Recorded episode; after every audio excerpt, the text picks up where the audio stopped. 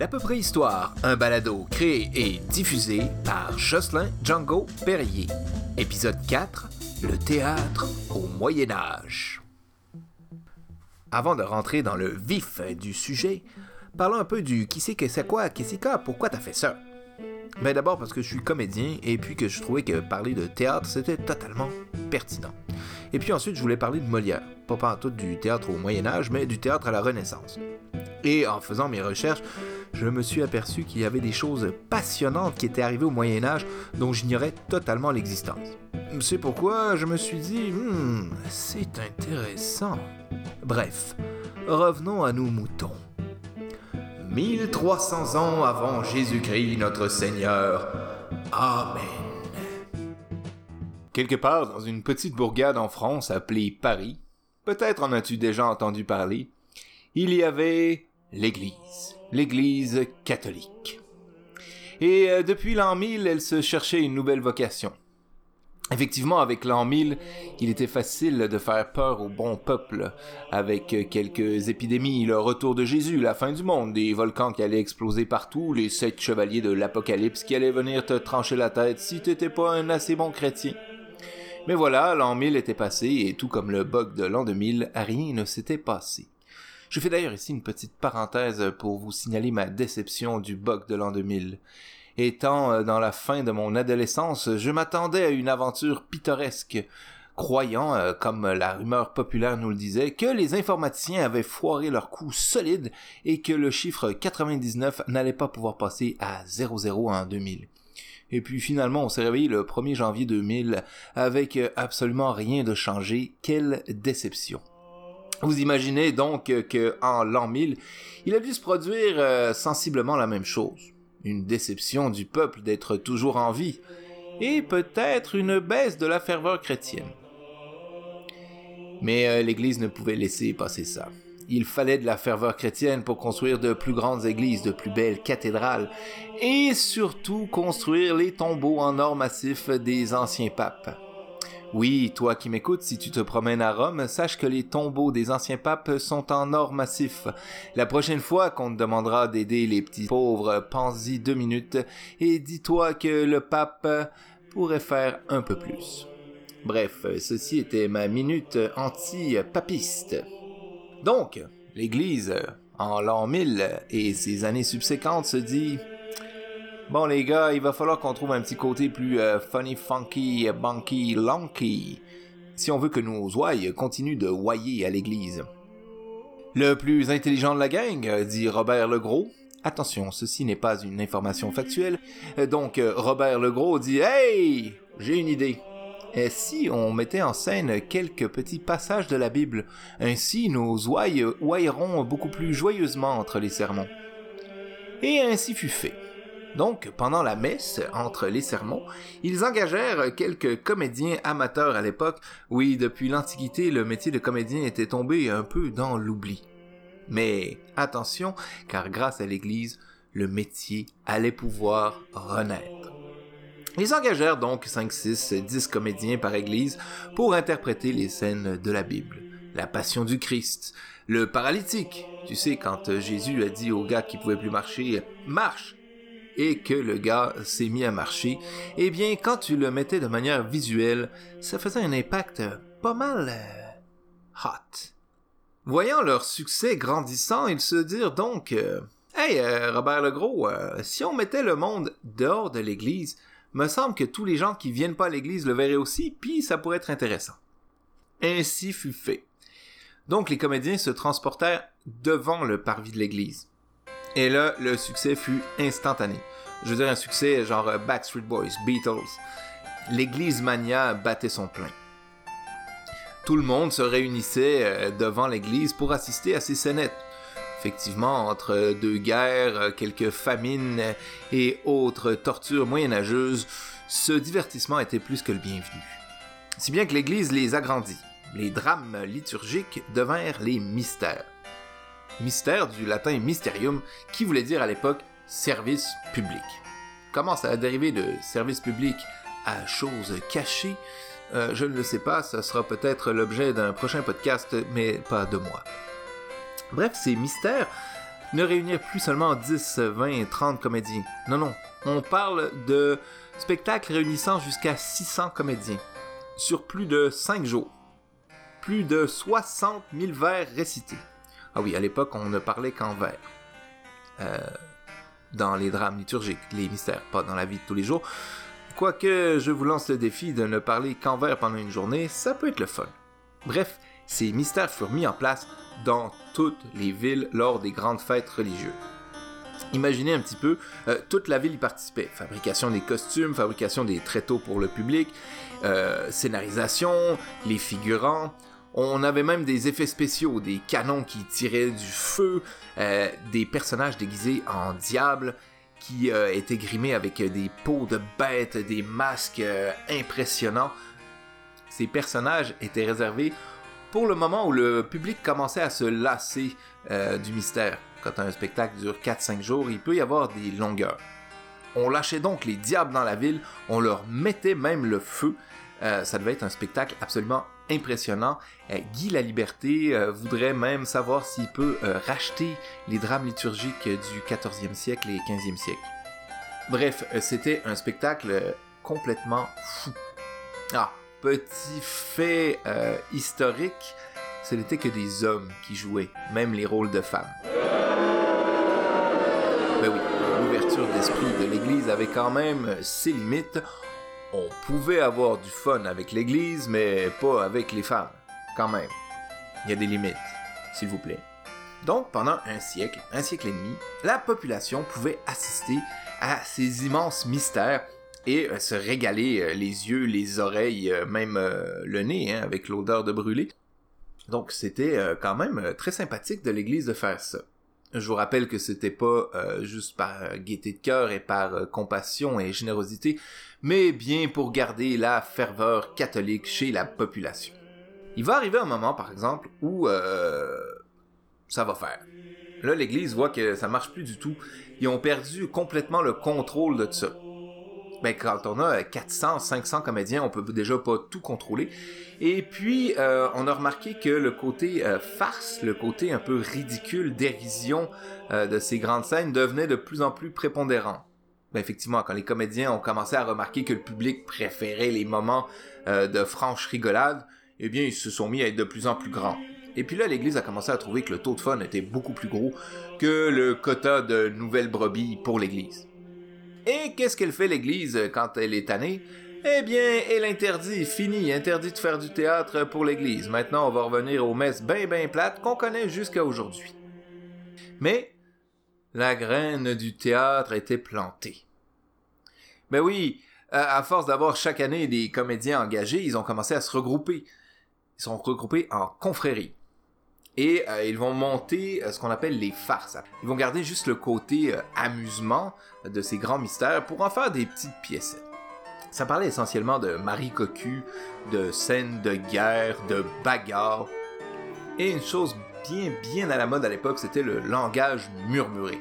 J'ai une espèce de... comme ça... la femme du village, tu es là... oui, à l'époque, la prononciation n'était pas aussi importante. Et pourtant, Dieu sait que j'en ai rushé dans mes cours de prononciation. Eh bien, à l'époque, non, c'était beaucoup plus drôle de très mal parler.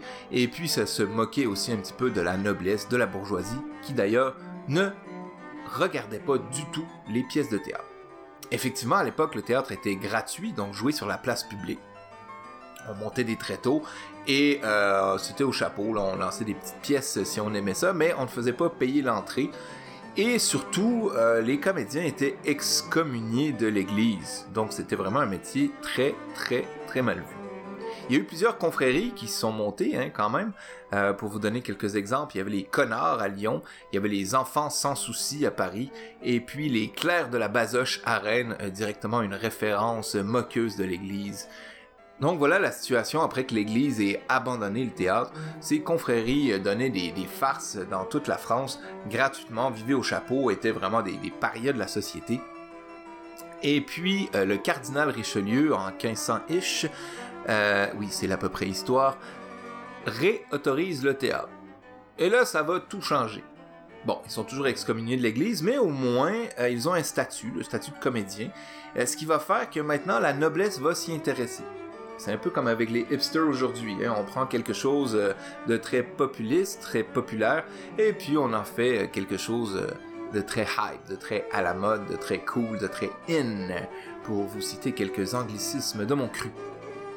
Donc les nobles vont commencer à construire des tréteaux dans leur château, dans leur cour du château, et inviter ses confréries à jouer les farces à l'intérieur de leur mur.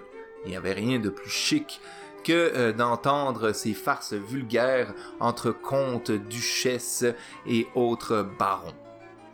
Et qu'est-ce qui va arriver? Bon, au début, on va rire très volontiers de ces farces, de voir des maris cocus se faire botter les fesses. Mais petit à petit, on va vouloir amener ça un petit peu plus loin. On est quand même des nobles, des hautes bourgeoisies. On ne peut pas non plus se contenter de murmures mal fagotés. Et puis, on s'intéresse beaucoup aux arts italiens. Et on va découvrir que là-bas, en Italie, le théâtre s'est professionnalisé beaucoup plus qu'en France. Avec les troupes de théâtre professionnelles italiennes, la Commedia dell'arte, qui veut dire troupe de théâtre professionnelle en Italie.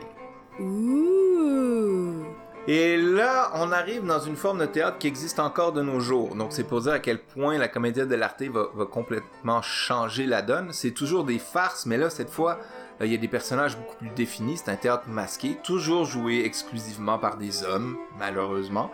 Mais là, on commence à avoir les structures de temps, de lieu et des histoires où le public peut s'y retrouver. On adore, on vient vraiment de partout pour voir Arlequin, pour voir Brighella, Polichinelle, les vieillards, Pantalon, le docteur, la soubrette Colombine que tout le monde avait envie de soulever sa jupe, le soldat Matamor qui lui arrivait pour trancher des têtes.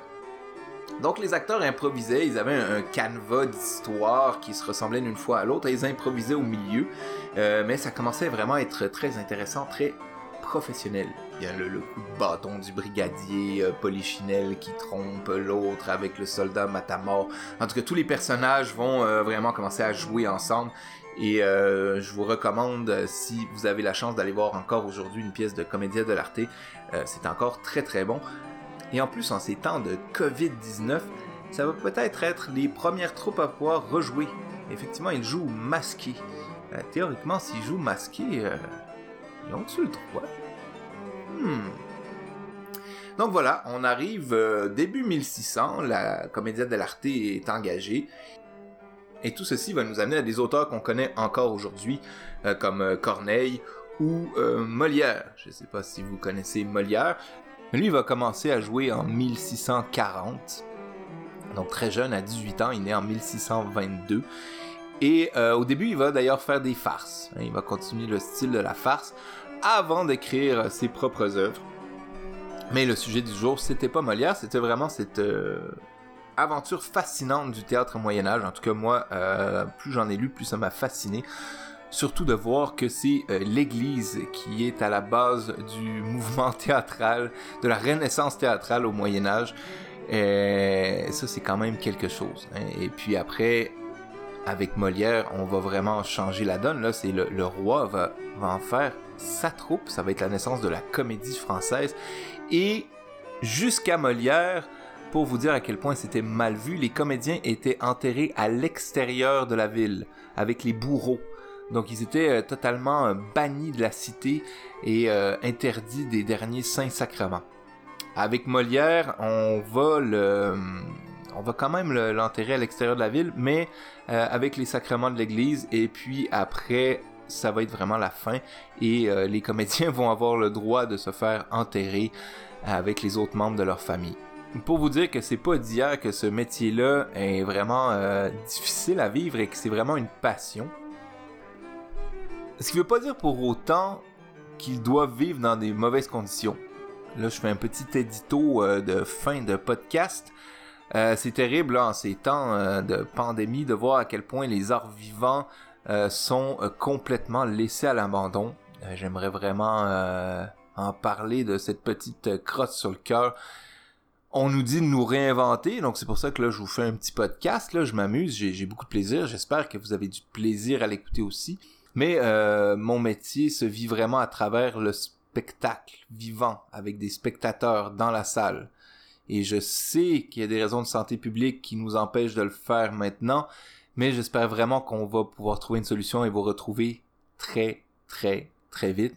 Je m'ennuie du public, je pense que le public s'ennuie de voir des bons spectacles aussi. C'est ça qui nous fait vibrer, c'est une passion, hein. Je pense qu'il n'y a rien d'autre à dire. Mais c'est aussi notre gagne-pain, c'est aussi la manière dont on paye les factures à la fin du mois. Et ça fait tourner une économie énorme. Je ne sais pas ce qui va se passer au centre-ville de Montréal cet été, mais ça va être très difficile sans tous les festivals, sans toutes les pièces de théâtre. Comment les restaurants, les compagnies de taxi, les hôtels, etc. vont pouvoir se passer de la culture. Donc quand j'entends des gens qui parlent que la culture c'est secondaire, eh bien je pense que vous tous qui écoutez ce podcast aujourd'hui avez consommé beaucoup de culture pendant le confinement, que ce soit des livres, des films, des pièces de théâtre filmées, des balados, de la musique, etc. Et que sans ça, je pense que le confinement aurait été impossible pour le cerveau, pour l'esprit. Donc voilà, c'était un petit édito pour dire que on trouve pas facile de vivre ça, les artistes de cirque, de cabaret, de théâtre, de musique. Il y a peut-être juste les écrivains et les peintres qui doivent pas être trop impactés et qui peuvent continuer de peindre et d'écrire. Mais pour les autres, je pense que c'est très difficile et on a très hâte que ça revienne à la normale. Voilà, qui conclut le podcast de cette 4e édition. Je me réjouis déjà du 5e. Je pense que je vais faire un sondage pour savoir qu'est-ce que vous voulez dans le 5e. J'y réfléchis. Ou dans le 6e. Je vous remercie beaucoup pour votre écoute et je vous dis à bientôt. C'était un podcast réalisé, produit et diffusé par Jocelyn Django Perrier pendant la fin du confinement de la COVID-19, en espérant que ça va bien aller.